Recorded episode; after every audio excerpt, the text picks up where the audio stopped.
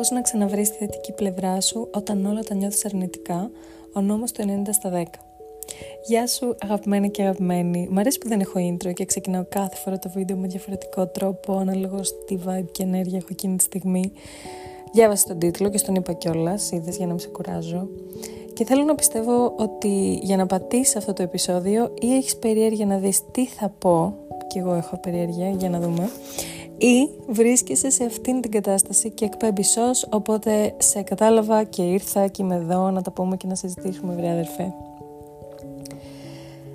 Πώς να ξαναβρεις τη θετική σου πλευρά λοιπόν όταν όλα τα νιώθεις αρνητικά; Αρχικά αυτό το συνέστημα είναι ένα από τα χειρότερα συναισθήματα και όποιος διαφωνεί δεν είναι φίλος μου. Αυτό ήταν, η σχέση μας τελειώνει εδώ, πλάκα κάνω.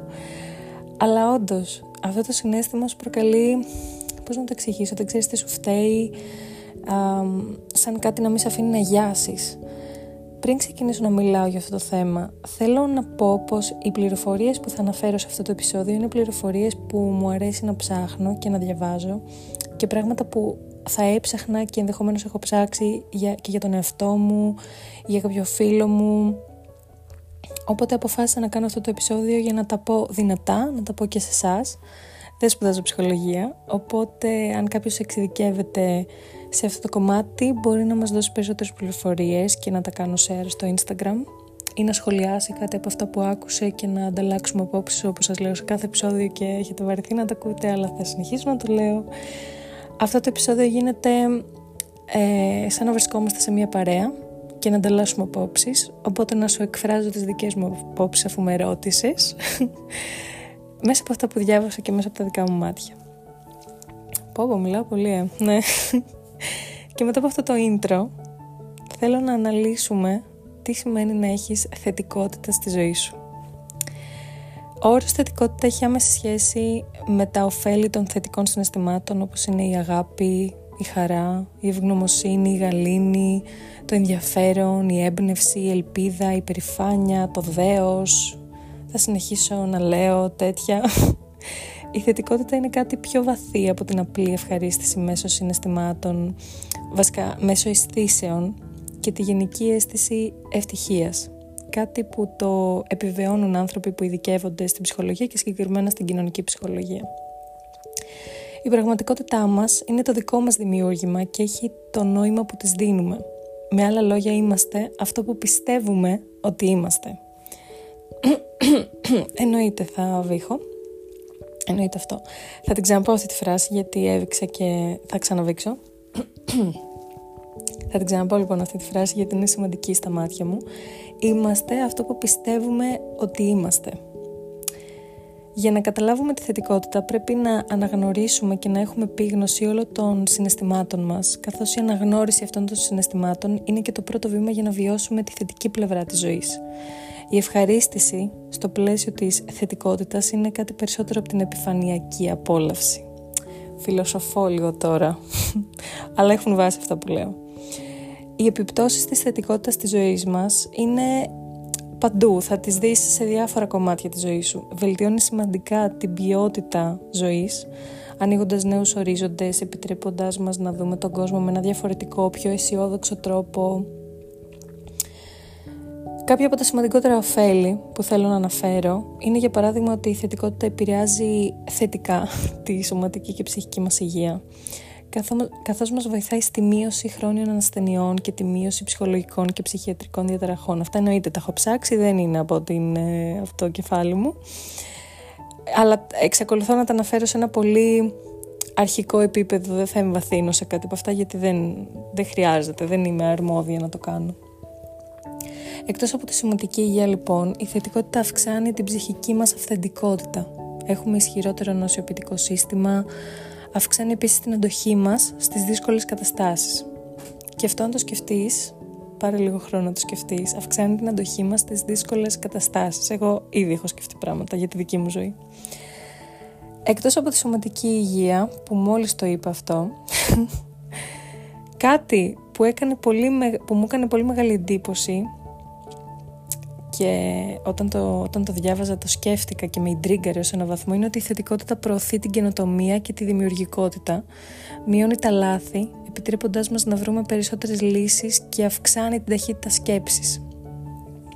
Που έχω παρατηρήσει σε μένα, αυτό είναι ένα insight, ότι κάθε φορά που σκέφτομαι αρνητικά και βυθίζομαι στην αρνητικότητα δεν είμαι αποδοτική στη δουλειά μου με τον ίδιο τρόπο όπως όταν σκέφτομαι θετικά ή ακόμα και να είμαι αποδοτική στη δουλειά μου η δημιουργικότητά μου δεν είναι στο peak της. Υπάρχουν, υπάρχουν διαφορές. Τέλος, η θετικότητα έχει θετική επίδραση και στον εργασιακό μας χώρο όπως έλεγα πριν. Για παράδειγμα, βοηθά την επίτευξη ποσοτικής και ποιοτικής απόδοσης και την καλύτερη αξιολόγηση. Εδώ από τα άρθρα που διάβασα λένε τα περισσότερα ότι η θετικότητα είναι πολύ σημαντική και για το να, για το να κυνηγήσεις μία θέση εργασίας που είναι πιο υψηλή. Δεν μου έρχεται καθόλου η ορολογία αυτή τη στιγμή. Δεν ξέρω γιατί το εξήγησα τόσο με, με τόσες λέξεις, αλλά ουσιαστικά να καταφέρεις να πάρεις προαγωγή. Μάλλον αυτό ήθελα να πω. Μάλλον. Επομένως, για να έρθουμε πάλι πίσω στο θέμα μας, όλα αυτά που διάβασα, οι περισσότεροι άνθρωποι καταλέγουν ότι η θετικότητα υποστηρίζεται κατά 10% από εξωτερικούς παράγοντες και συνθήκες και κατά 90% από τον τρόπο σκέψης και την αντίληψη και αντίδρασή μας σε αυτούς τους παράγοντες και συνθήκες. Δεν είναι τρελό, αλλά πόσο ισχύει πραγματικά και πόσο δύσκολο να φτάσει σε αυτό το επίπεδο. Πιστεύω κάθε άνθρωπος θέλει και με το θέλει εννοώ ότι θα του έκανε πολύ καλό την χύψη δουλειά με τον εαυτό του και την υπενθύμηση όλων αυτών των πληροφοριών και συναισθημάτων. Κάποιες κάποιες φορές στη ζωή μας χρειαζόμαστε αυτό το push από τους δικούς μας ανθρώπους ή από κάτι που θα μας κάνει να ξεκολλήσουμε τη σκέψη μας και να, να επανέλθουμε στο πώς είμαστε σαν άνθρωποι. Αν παρατηρήσεις όμως είπα δύο νούμερα, το 10 και το 90. Αυτά τα νούμερα τα ανέφερε ο Στίβεν Κόβι ένας διάσημος συγγραφέας, ο οποίος μέσω του βιβλίου του εισήγαγε τον νόμο του 90 στα 10, ο οποίος αναφέρεται στον τρόπο που αντιδράμε σε καταστάσεις και γεγονότα στη ζωή μας. Και εμένα μου αρέσει πάρα πολύ αυτός ο νόμος και πάμε να τον εξηγήσω. Πολύ χοντρικά προφανώς. Σύμφωνα με αυτόν τον νόμο, όπως είπα και πριν λίγο, το 10% της ζωής μας καθορίζεται από τα γεγονότα που μας συμβαίνουν, ενώ το 90% καθορίζεται από τον τρόπο που αντιδράμε σε αυτά τα γεγονότα. Αν και δεν μπορούμε πάντα να ελέγξουμε τι συμβαίνει στη ζωή μας, έχουμε πάντα τον έλεγχο για την αντίδρασή μας.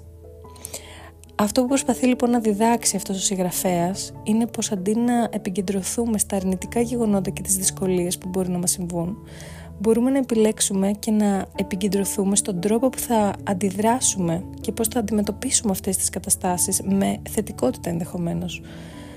Αυτό το 90% επιτρέπει στον καθένα μας να είναι πιο αποτελεσματικός, επιτυχημένος, ικανός, να δημιουργήσει μια πιο ευτυχισμένη και ικανοποιητική, ικανοποιημένη ζωή που θα τον γεμίζει. Έχοντας πει όλα αυτά για το τι είναι θετικότητα και τι καλό προσφέρει στη ζωή μας, πρέπει να αναφέρω και ότι πολλές φορές, ενώ καταφέρνουμε να είμαστε θετικοί σαν άνθρωποι, υπάρχουν και φορές και μεγάλη περίοδοι που βυθιζόμαστε στην αρνητικότητα και πολλές φορές δεν έχουμε καταλάβει ότι έχουμε βυθιστεί σε ένα τέτοιο συνέστημα, αρνητικό συνέστημα. Προφανώς ένας άνθρωπος δεν μπορεί να είναι 24-7 με μια μόνιμη θετικότητα, με ένα χαμόγελο σαν να είναι σάικο. Δεν είναι φυσιολογικό, δεν εννοώ αυτό και ούτε προσπαθώ να προμοτάρω αυτό. Όλοι έχουμε περάσει περιόδους στη ζωή μας που είμαστε είτε πολύ χαρούμενοι, είτε έχουμε τις κακές μας μέρες, είτε δεν αισθανόμαστε το ίδιο όμορφα με τον εαυτό μας και το περιβάλλον γύρω μας κτλ. κτλ κάποιες φορές μπορεί να μην ξέρεις καν για ποιο λόγο έχεις βυθιστεί σε αυτό το συνέστημα και ενώ θέλεις να απαλλαχτείς εν τέλει να είναι δύσκολο να τα καταφέρεις και πολλές φορές να μην το αναγνωρίζεις ότι έχεις βυθιστεί στο συνέστημα. Να μην το βλέπεις δηλαδή.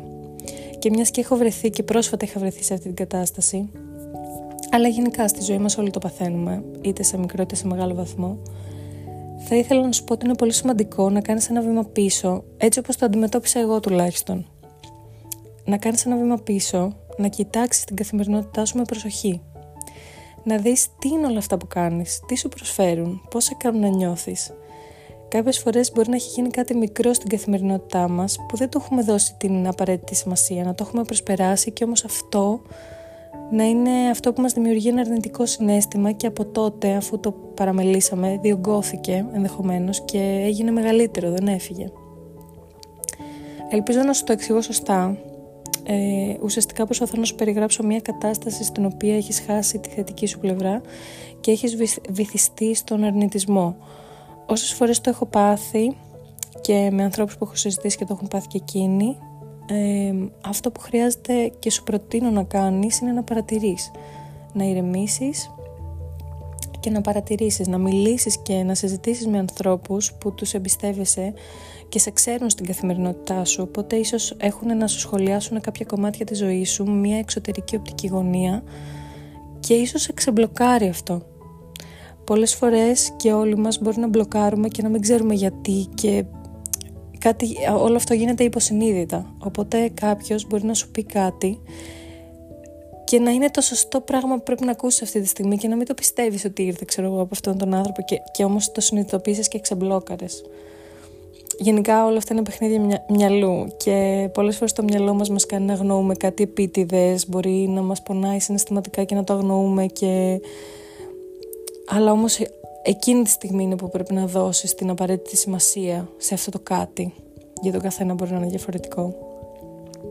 Αλλά όπως και ο νόμος του 90 στα 10, άμα αγνοείς ότι βυθίστηκες στην αρνητικότητα και αγνοείς το συναισθημά σου και τα συναισθήματά σου και δεν τα βιώνεις, τότε επιλέγεις κατά κάποιο τρόπο να συνεχίζεις να τα βιώνεις. Άρα επιλέγεις κατά κάποιο τρόπο να είσαι μέσα στην αρνητικότητα.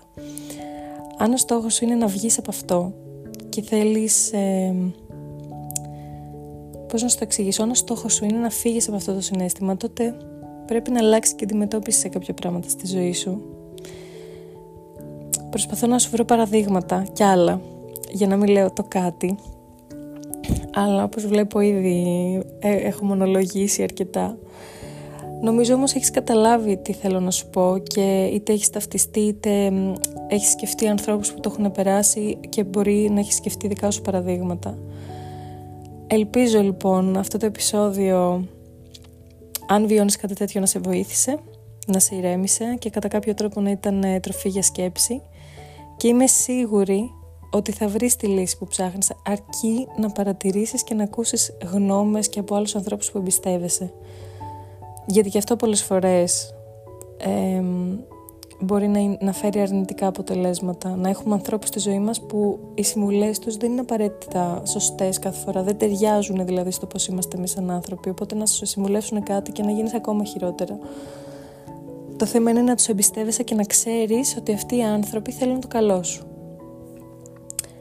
Οπότε, φιλιά από μένα, θα σου πω τα κλασικά, αν έχεις κάτι που θέλεις να μοιραστείς, τα DMs μου είναι ανοιχτά και αν έχεις ιδέα για επόμενο επεισόδιο θα χαρώ να την ακούσω. Νομίζω άγγιξα αυτό το επεισόδιο λίγο στα θέματα αυτά. Ήθελα να δώσω μία, μία πώς να το πω, μία νότα θετικότητας και Πιστεύω ότι κάποιος που το βιώνει αυτό είναι κάτι ελαφρύ που μπορεί να ακούσει και να σκεφτεί πράγματα με τον εαυτό του. Γιατί αυτή η δουλειά για να αλλάξεις ένα συνέστημα που έχεις μέσα σου είναι δουλειά που πρέπει δυστυχώς να κάνει ο καθένας μόνος του και κάποιες φορές χρειαζόμαστε ένα ερέθισμα, οπότε θα χαρώ πολύ να είμαι το δικό σου ερέθισμα.